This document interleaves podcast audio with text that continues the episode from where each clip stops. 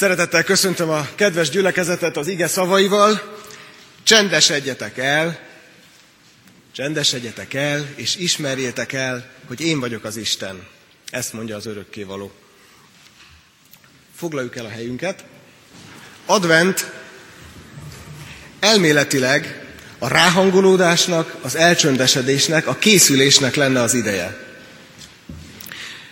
Mégis az év egyik legviharosabb időszaka. Ki az, aki még soha nem volt ideges advent idején? Tegye fel a kezét, aki nem volt ideges, mindig úgy szépen nyugodtan tudta várni az ünnepet, ahogy közeleg a karácsony, egyre inkább kienged, egyre inkább megnyugszik, elcsendesedik, gyertyát gyújtanak otthon. Tegye fel a kezét, ki az, aki így, már volt, hogy így megélte az adventet. Fú, de kevesen vagyunk, én is csak mutattam, hogy föl lehet tenni. Ott egy páran már vannak, nagyon jó, gyerekek főleg.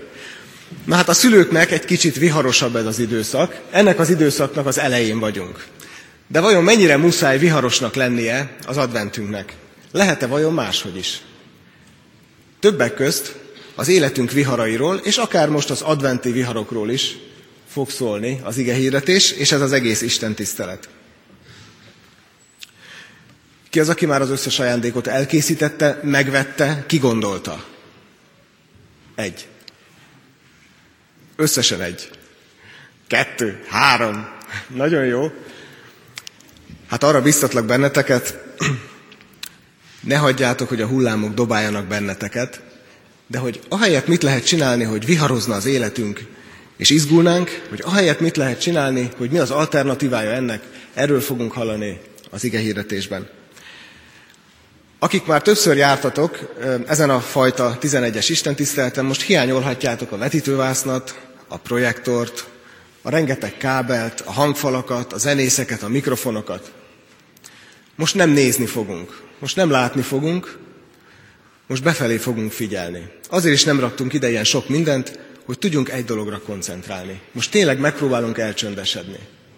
Ahogy látjátok, az úrasztala is meg van terítve.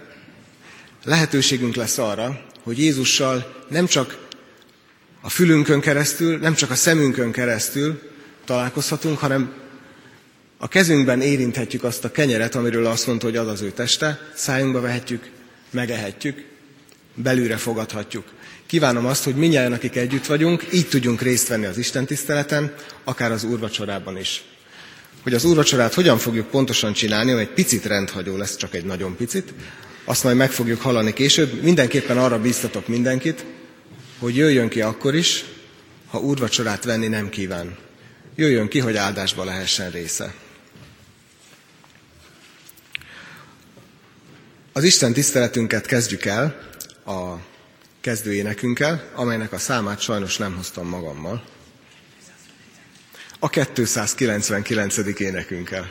Tehát a 299-es énekkel kezdjük az Isten tiszteletet. Imádkozzunk ezzel az énekkel.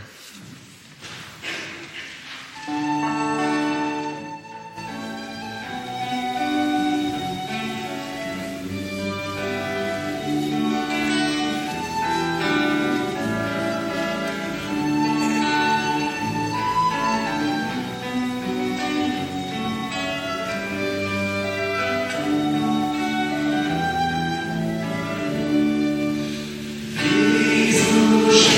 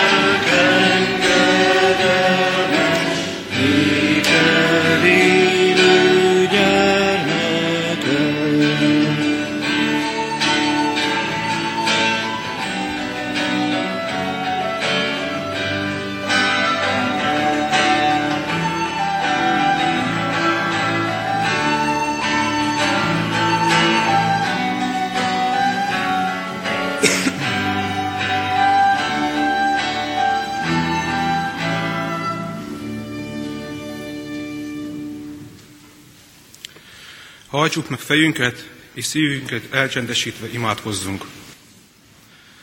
Ó, örök szépség, későn szerettelek, íme belül voltál, én pedig kívül kerestelek. Velem voltál, és én nem voltam veled. De te hívtál, kiáltottál, és összetörted süketségemet. Sugrad rám az önlött, és messze űzted vakságomat is. Megízleltelek, és éhezem rád, és szomjózlom téged. Érintettelek, és békességedet óhajtom. Irgalmat fölségedben csak csupán minden reménységem. Ó, mindörökre lángoló szeretet, tüzed nem alszik el sohasem.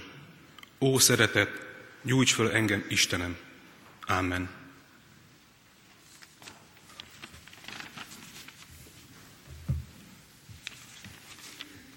Hallgassuk meg Isten igéjét, amely szól hozzánk Márk evangéliumából, a 4. rész 35. versétől 41. verséig. Ugyanezen a napon, amikor este lett, így szólt hozzájuk. Menjünk át a túlsó partra. Miután tehát elbocsátották a sokaságot, magukkal vitték őt úgy, ahogy éppen a hajóban volt, de más hajók is voltak a nyomában. Ekkor nagy szélvihar támadt, és hullámok becsaptak a hajóba, úgy, hogy az már kezdett megtelni. Ő pedig a hajó hátsó részében volt, és a vánkosokon aludt.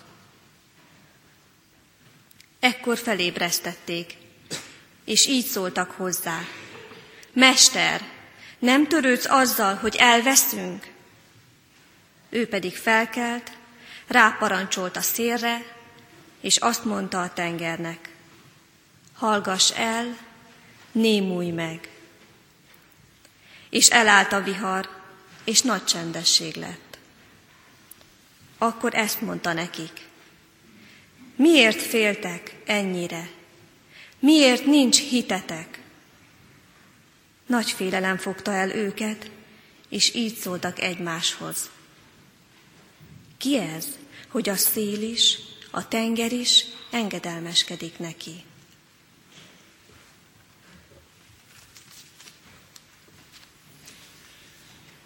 Kedves testvérek, nem tudom, hogy ki az, aki esetleg tudja közületek, hogy mi az a vihar.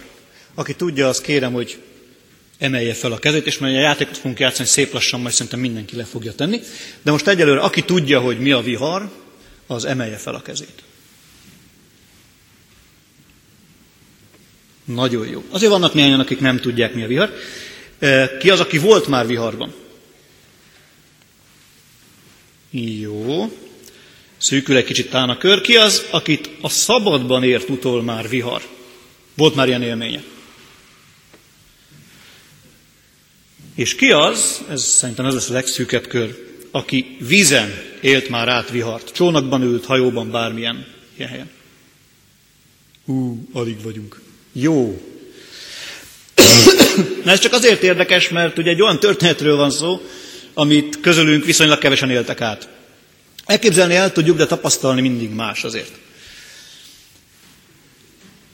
Azt elfelejtettem megkérdezni, ki az, aki már ült esetlegesen csónakban, de azt gondolom, a többség azért mégiscsak.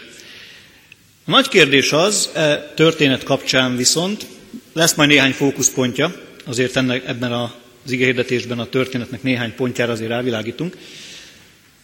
Kérdés az, ki az, aki még sose félt viharban, akármilyen viharban? Aki még sose félt, az így vállalja be. Csak gyerekek. Nem is igaz, mert egy anyuka is. Jó. Hát gratulálok, mert a többség úgy látom, hogy már félt vihar idején, ki villámlástól, dörgéstől, magától az esőtől, elviszi a házunkat a víz, bár itt Kecskeméten ez nem túl valószínű, azért mégis. Olyan történettel állunk szemben, amiben nagyon erős ez a szó, hogy félelem. Többször is előfordul, és a legkülönbözőbb értelmekben, legkülönbözőbb irányokból jön elő maga a félelem, mint olyan. Advent első vasárnapján lehet, hogy nem erről kéne prédikálni, de hát ez a történet. Félnek a tanítványok, nagyon erősen. Félnek, mert, és persze mi tudjuk a történet végét, persze Jézus úr a vihar felett, ezt mindannyian tudjuk, mi a jó válasz Jézus, persze, de a tanítványok akkor és ott, amikor bennülnek a hajóban, ami nem olyan nagyon nagy, hát nem nagyon kicsit, azért nem olyan nagyon nagy, jönnek a hullámok, dobálja őket a szél, elkezd megtelni a hajó vízzel, akkor azért egy kicsit más a helyzet. Akkor nem tűnik olyan egyértelműnek, hogy ebből a helyzetből még ki fognak menekülni. Tanítványok félnek, nagyon félnek. Bár egy jó részük halászember tud úszni, ezzel nincsen problémája, és a tenger sem tenger, hanem egy édesvízű tó. Tehát nem olyan hullámokra kell gondolni, mint mondjuk Hawaii szigeteinél, hogy nagyon jól meg lehetne lovagolni. De azért egy olyan vihar, amiben azért oda lehet veszni. Tanítványok félnek. De a kérdés igazán az, hogy vajon a tanítványok ebben a történetben mitől félnek? Mitől félnek igazából? A vihartól? A vihar következményétől? Attól, hogy nem érnek át a túlsó partra? Attól, hogy meghalnak? Attól, hogy bár ott van velük Jézus, de igazából nem fog segíteni? Mitől félnek igazából a tanítványok? Magától a víztől? Az ókori ember számára a víz az egy ilyen nagyon félelmetes dolog. Szóval mitől is félnek a tanítványok? Ha magunkat a helyükbe képzeljük, akár egy ilyen szituációban, akkor nagyon hamar észrevesszük a szövegből is, de a saját érzéseinkből is, hogy a hullámok dobálnak minket, a hullámok csapnak be a mi hajónkba. Más irányít, és nem mi. Nem úgy van biztos receptem, volt már ilyen, kimerjük a vizet, köszönjük szépen, túléltük. Urai vagyunk a helyzetnek, hogy ezt szokták volt mondani. Ez mindig akkor hangzik el, amikor teljesen szétcsúsznak a dolgok, hogy urai vagyunk a helyzetnek. És ez az, ami a tanítványokban is félelmet okoz. Nem vagyok ura a helyzetnek. Ott vagyunk jó páran a hajóban, éltünk már át ilyet kenutúrán is, ugye? És egyszer csak így megbillent a kenu, és nem tudtuk, hogy éppen merre kapjunk pontosan. És aztán vagy borultunk, vagy nem, amikor hirtelen kicsúsznak a dolgok a kezünk közül. Ez a legfélelmetesebb. Amikor nem irányítok, amikor nem én irányítok, a hullám dobál engem. Hát ez félelmetes. Mert nem tudom, hogy mi lesz a vége. Én tervezek A-ból B-be, el fogok jutni, útközben meg történik valami. Luther Márton is így volt ezzel. Tervezett A-ból B-be menni, aztán közben volt egy vihar, belecsapott egy fába a villám mellette, és akkor hirtelen az élete megváltozott. Nem tervezte. Nem irányította. Valami külső erő irányította őt. Irányíthatatlan erő, talán ez a legfélelmetesebb. Talán ezért olyan félelmetesek a nagy árhullámok, legyen az akár folyón, legyen az akár tengeren. Ezért olyan félelmetesek az erdőtüzek nagyon sokszor, mert az ember legfeljebb csak minimális határt tud neki szabni, igazából irányítani nem tudja. Ezért olyan félelmetes a tornádó, a hurrikán, gondoljunk csak a Fülöp-szigetekiekre. Most ők szenvedtek legutóbb ettől, és azóta is gondolom, hogy szenvedik annak következményeit. Nem uraljuk. Minden, amit nem uralunk, az félelmetes. Nem igaz, gyerekek, amikor a tanár kinyitja a naplót, és mindig az van, hogy ahol kinyílik, az felel, ugye? Aztán kinyílik a napló, és még így lapoz még hármat legalább, mert hogy az felel mindig, ahol kinyílik. De hogy... ez egy olyan dolog, amit nem irányítok, mert ha előző órán megtudtam volna, hogy én felelek, az teljesen biztos. Akkor arra fel tudok készülni, akkor tudom, hogy mi történik majd. Ezt viszont nem én irányítom. Valaki más kezében van a sorsom, vagy legalábbis annak egy szelete, biztosan. És ez félelmetes. Mi mindenen nem vagyunk urak, a saját életünkben sem. Mi mindennel nem vagyunk urak ezen a világon. Nem csak a természet erőin. Gondoljanak a testvérek csak arra. Néhány évvel ezelőtt, még 2004-5 környékén mindenki bizakodással tekintett a jövőbe. A fejlődés megállíthatatlan. Mondjuk ezt a felvilágosodás óta gondoljuk, hogy a fejlődés megállíthatatlan. Azóta volt egy-két válság már.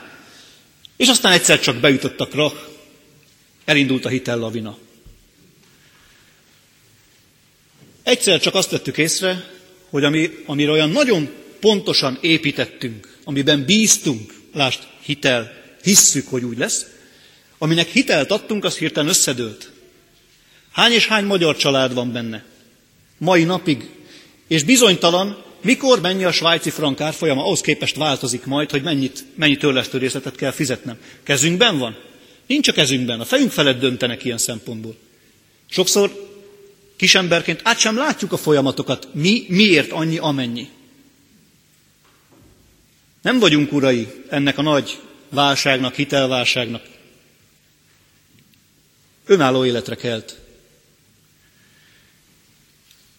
Ez a külső világ, ez a nagy világ dolga. De hányszor vagyunk urai saját magunknak? Hányszor tudunk uralkodni érzéseinken, indulatainkon, szavainkon? Jakab azt mondja, Jakab apostol, aki a nyelvén tud uralkodni, aki meg tudja válogatni a szavait mindig, az tökéletes ember. Abban nincsen bűn, abban nincsen hiba. Mert jól tudja ő is, igazán nem tudunk uralkodni saját magunkon sem. És semmi nem ösztönöz minket arra, hogy uralkodjunk magunkon. Ha valami kell, azt szerezd meg. Minél hamarabb, most, azonnal, rögtön. Advent elején vagyunk, és bár ez egy nagyon szép időszak, de azt gondolom, hogy most kezd majd el begyorsulni ugyanez a spirál. Most azonnal rögtön kell, mert mindjárt itt a karácsony. Mert mindjárt helyzet lesz. Gyorsan, most még lehet, most még van, most még nem kapkodták el, gyerünk. Nem véletlenül kezdtem el én is hadarni. Most. És ilyenkor uralkodjunk önmagunkon. Mikor minden ennek ellene mond. Amikor minden azt mondja, nem is kell gátat szabnod igazából saját magadnak, mindenki fogadjon el téged olyannak, amilyen vagy, mert úgyse változol. De előbb-utóbb eljön az idő, amikor átcsapnak a fejünk felett is a hullámok. Ahogyan a tanítványok megélték azt, hogy ott vannak a hajóban, sokan egy helyen mégse tudnak mit csinálni, sokan se. Így is úgy is becsapnak a hullámok és a hajóba, és azt csinálnak velük gyakorlatilag, amit akarnak. A végén el fognak süllyedni. Úgy nagyon sokszor mi sem tudunk mit kezdeni igazából a hullámokkal. Csak úgy dobálnak. Csak úgy összecsapnak a fejünk felett. Egyszer voltam az Adriai tengerben eddig életem során, akkor se Horvátországban, hanem Olaszországban, ott utaztunk át, és Triestnél volt egy kis pihenő. Na, mondom, életemben először csobbanok egy tengerbe. Sós víz, milyen lesz, biztos sós. És hát mentem lefele, nagy sziklák voltak, volt egy lépcső, korlát, kapaszkodtam a kis korlátba. Jó nagyok voltak azért hullámok, hogy szépen hullámzott az egész. De nem ilyen picikét, hogy ilyen nagyon szépen kijön a partra, hanem így baff, neki csapódott a szikláknak. Hát mondom, kicsit veszélyes, de hát mégiscsak azért a tenger bele kell menni. És lementem az alján, nagyon jó is volt, amíg úsztam, nagyon jó volt, megpróbáltam kijönni. Megfigyeltem, hogy bizonyos időközönként jön egy nagyobb hullám. Na mondom, pont akkor jön majd a hullám, mikor ki akarok mászni, akkor jól nézzünk ki, mert bemászni is alig sikerült, hát még kifele hogy lesz ez. Egy korlátom van egyébként, meg sziklák mindenhol 5 méteres körzetben, úgyhogy annyira nem poén. És mentem kifele, és hirtelen eltűnt a víz a lépcsőről. Hirtelen megörültem, hogy fú, nincsen víz, de eszembe jutott, hogy ha visszahúzódott a víz, az vissza fog jönni. Na jó van, gyorsan fölmentem 3 lépcsőfokot, abban a pillanatban elkapott a hullám. Páf, úgy de kivágott a korlátnak, szó szerint nyekkentem egyet, mondom, megmaradtam, nem maradtam, lépem, májam, veseim, hol vagyok.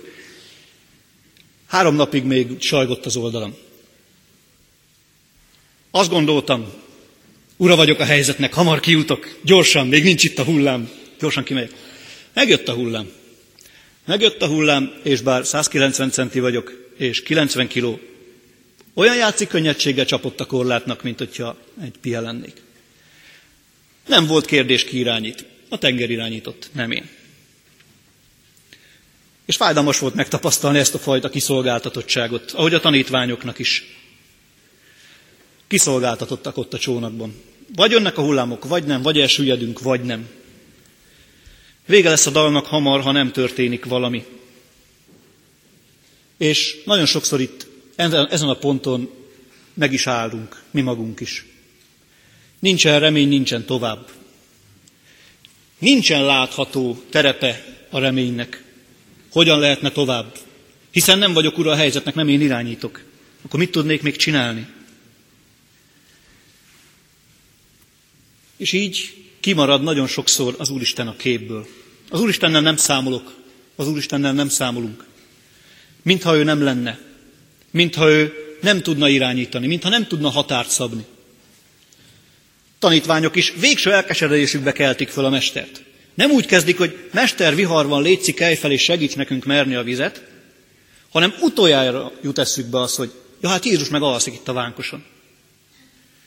Valahogy kimarad a tanítványoknak is hirtelen a veszélyhelyzetben, amíg még úgy gondolják, hogy tudják uralni a helyzetet. Jézus nem keltik föl rögtön, nem mennek hozzá rögtön, nem gondolnak vele rögtön. Jézus ott van a hajón, de minek? Mert hogy alszik.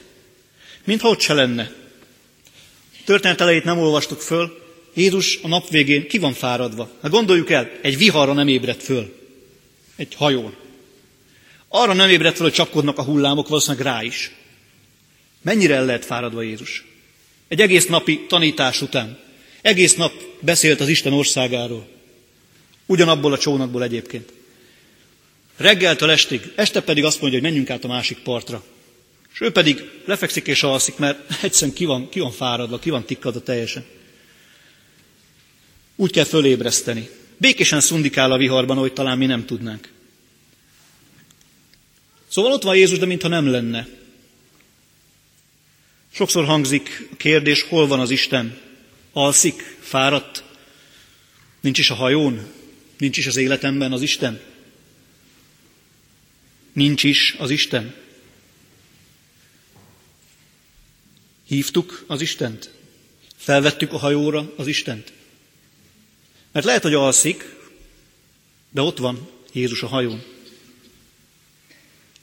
És lehet, hogy utoljára jut a tanítványok eszébe, de eszébe jut, és van kihez menni. Eddig is próbálkoztak a saját erőjükből, nem jött be. De legalább van kihez menni. A kérdés csak az, Jézus mit tud, és talán ez még fontosabb, mit akar csinálni ebben a helyzetben. Mit tesz Jézus, amikor felkel?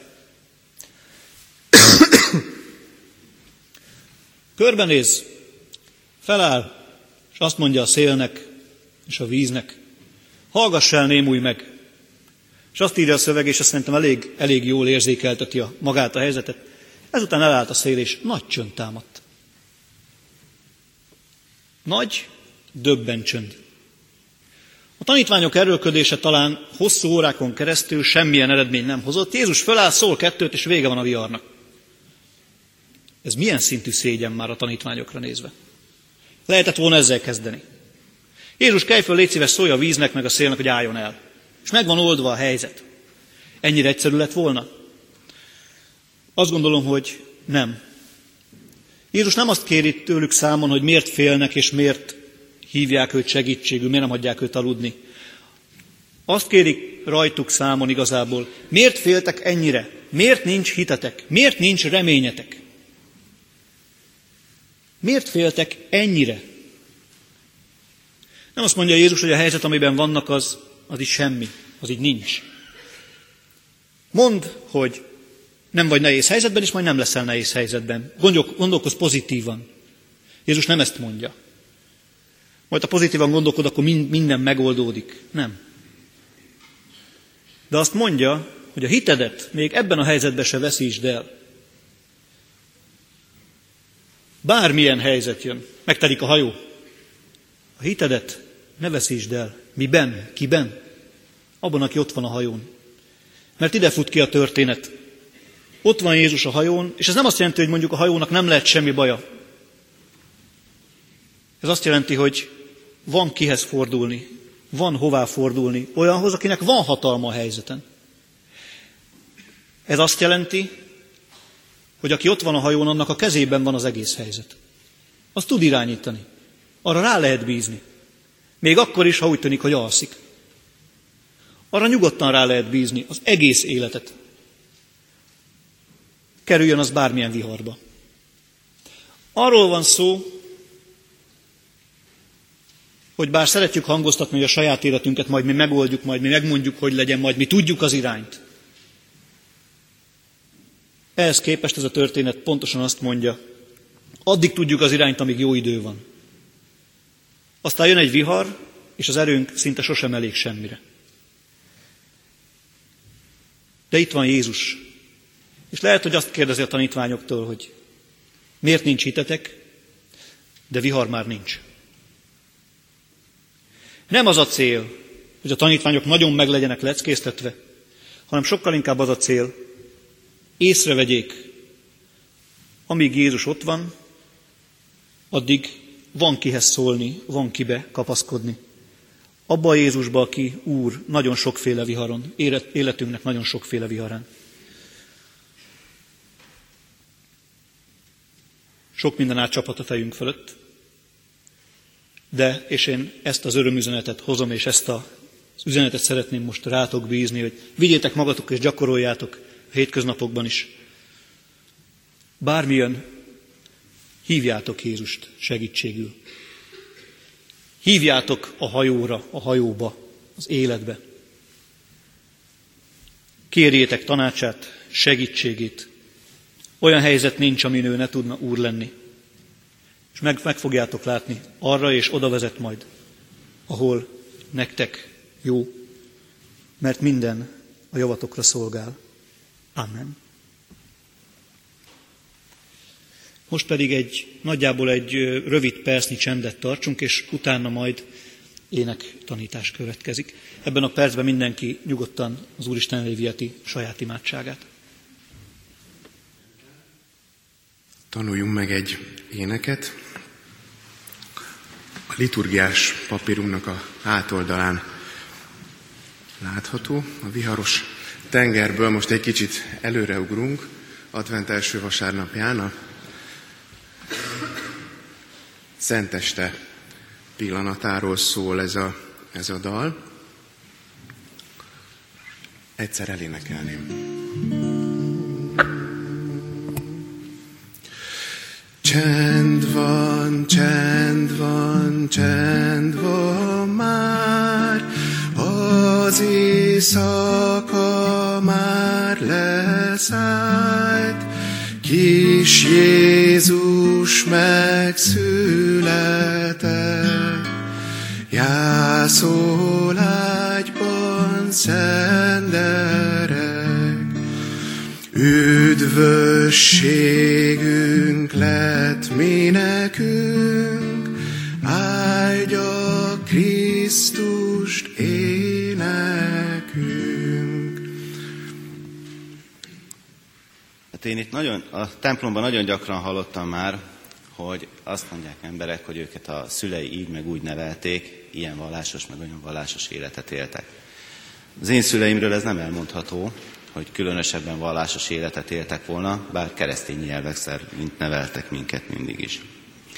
Engem igazából a gyerekeim, konkrétan a nagyfiam vezetett ide, azzal, hogy elkezdett a református iskolába járni, és én elkezdtem vasárnaponként elhordani őt a gyerekisten tiszteletre. De hát ez magával hozta azt, hogy én a templomba járok. Úgyhogy itt kezdtem el, minden egyes istentisztelet egy kicsit valahol szólt az én szívemhez is. Így kezdtem el ide járni. Aztán a feleségem egyszer észrevette, hogy van egy ilyen keresztkérdések nevű előadássorozat, és arra kezdtem el járni. És ott egyre jobban megismertem az igét, és én is elkezdtem olvasni időnként a Bibliát. Aztán, ahogy így ébredezett a hitem, egyszer csak a munkahelyemen egy nagy válaszút elé álltam. Egy olyan kérdést vetettek föl elém, amiben nem tudtam jó megoldást találni. Mert vagy kitartok amellett, amit én elképzeltem a munkámról, mindent a jogszabályoknak, mindent az előírásoknak megfelelően csinálok, vagy ha úgy cselekszem, mint ahogy a főnökeim, illetve hát konkrétan az igazgatónk az elvárja, akkor ezt megszegem, ezt az egészet. Hát nem volt semmilyen jó megoldás ebből az egészből a számomra, tehát emberileg megoldhatatlan volt nekem. Úgyhogy végül nagy vita és veszekedés után, már majdhogy nem, tehát igen, hangos szóváltás zajlott le, amikor végül is azt mondtam, hogy hát a családom az nagyon fontos számomra, hogy ő nekik mindig kenyeret tudjak adni, úgyhogy végül megtettem azt a döntést, hogy beadtam a derekamat a főnökömnek, és mondtam, hogy jó, hát akkor legyen úgy. De hát én nagyon háborogtam, és ekkor életemben először ott azon az értekezleten, aminek a nagy visszhangja volt utána, azon elkezdtem egyszer csak imádkozni. És ekkor úgy megnyugodtam. Valahogy egy nyugalom szállt rám, hogy valaki másnak a kezébe tudtam bízni azt a sorsomat, tehát azt a döntést, amit hoztam, hogy hát ő, lehet, hogy én rosszul döntöttem, és itt most valakinek nagyon rossz lesz, de bíztam benne, hogy ő majd jóvá teszi. És hát bár kételkedtem azért még utána, hogy meg mint lesz, de nem sokáig kellett, mert rövidesen az Úristen úgy rendezte a dolgokat, mert hogy bebizonyosodott, hogy nekem volt igazam, én döntöttem volna jól, én hoztam volna meg a helyes döntést azzal, hogy nem úgy cselekszem, mint ahogy legfölülről vezényelik azt. És végül azt a határozatot, amit meg kellett hoznom, akkor azt a döntést, azt végül visszavontuk. Ez volt az első dolog, amiben úgymond az Isten én nekem segített. Aztán végül a második részében is, mert ugye a főnököm nagyon orrolt rám, és amikor végül elment a nyugdíjba, akkor utána egy találkozó alkalmával a folyosón csak annyit mondott, hogy Tamás ugye tudja, hogy nekem akkor azt a döntést magával meg kellett hozatnom. Hát ezzel kért tőlem bocsánatot, úgyhogy a második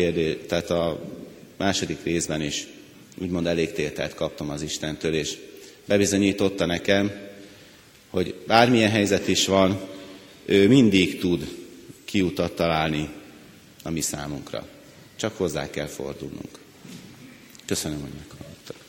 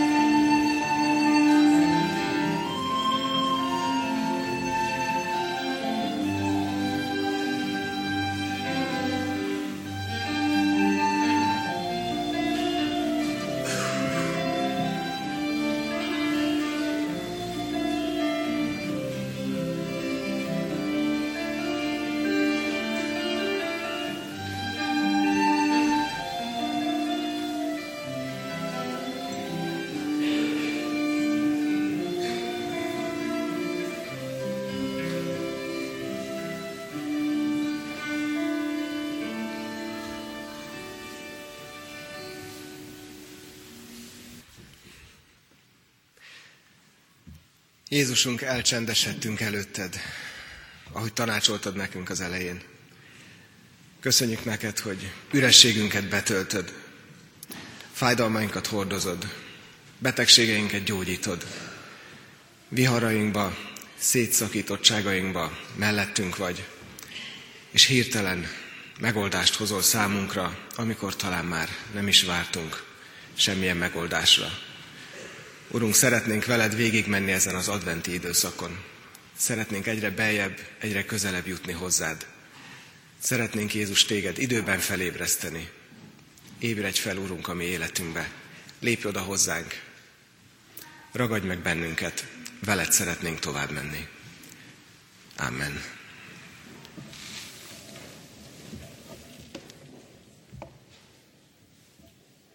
Most pedig úgy mondjuk el az úri imádságot, hogy megfogjuk a mellettünk álló kezét, ezzel is kifejezve az egymással való közösségünket. Mi atyánk, aki a mennyekben vagy, szenteltessék meg a te neved. Jöjjön el a te országod, legyen meg a te akaratod, mint a mennyekben, úgy a földön is. Mindennapi kenyerünket add meg nékünk ma, és bocsásd meg vétkeinket, miképpen mi is megbocsátunk az ellenünk vétkezőknek.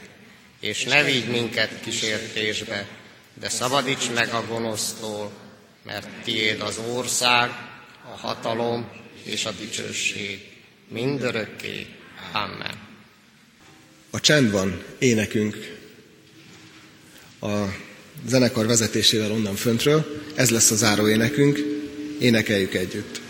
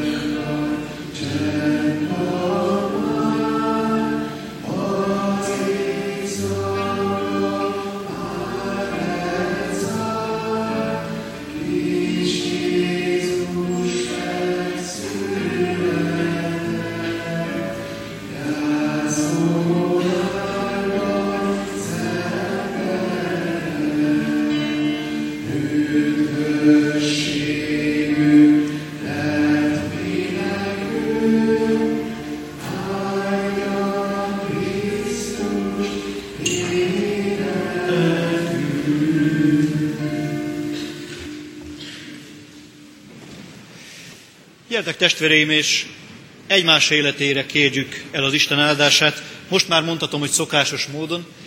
Ha lehet, akkor minél inkább egymás felé fordulva azok, akik közel vannak egymáshoz, és majd mondjátok utánam a következő áldást. Az Úr Jézus Krisztus kegyelme, az Isten szeretete, és a Szentlélek közössége legyen mindnyájatokkal. Így legyen. Amen. Köszönöm a testvéreknek, hogy itt voltak, együtt ünnepelhettük advent első vasárnapját és magát az Úr Jézust. Szeretettel várjuk a testvéreket a következő ilyen hasonló alkalmakra is. Áldás békesség!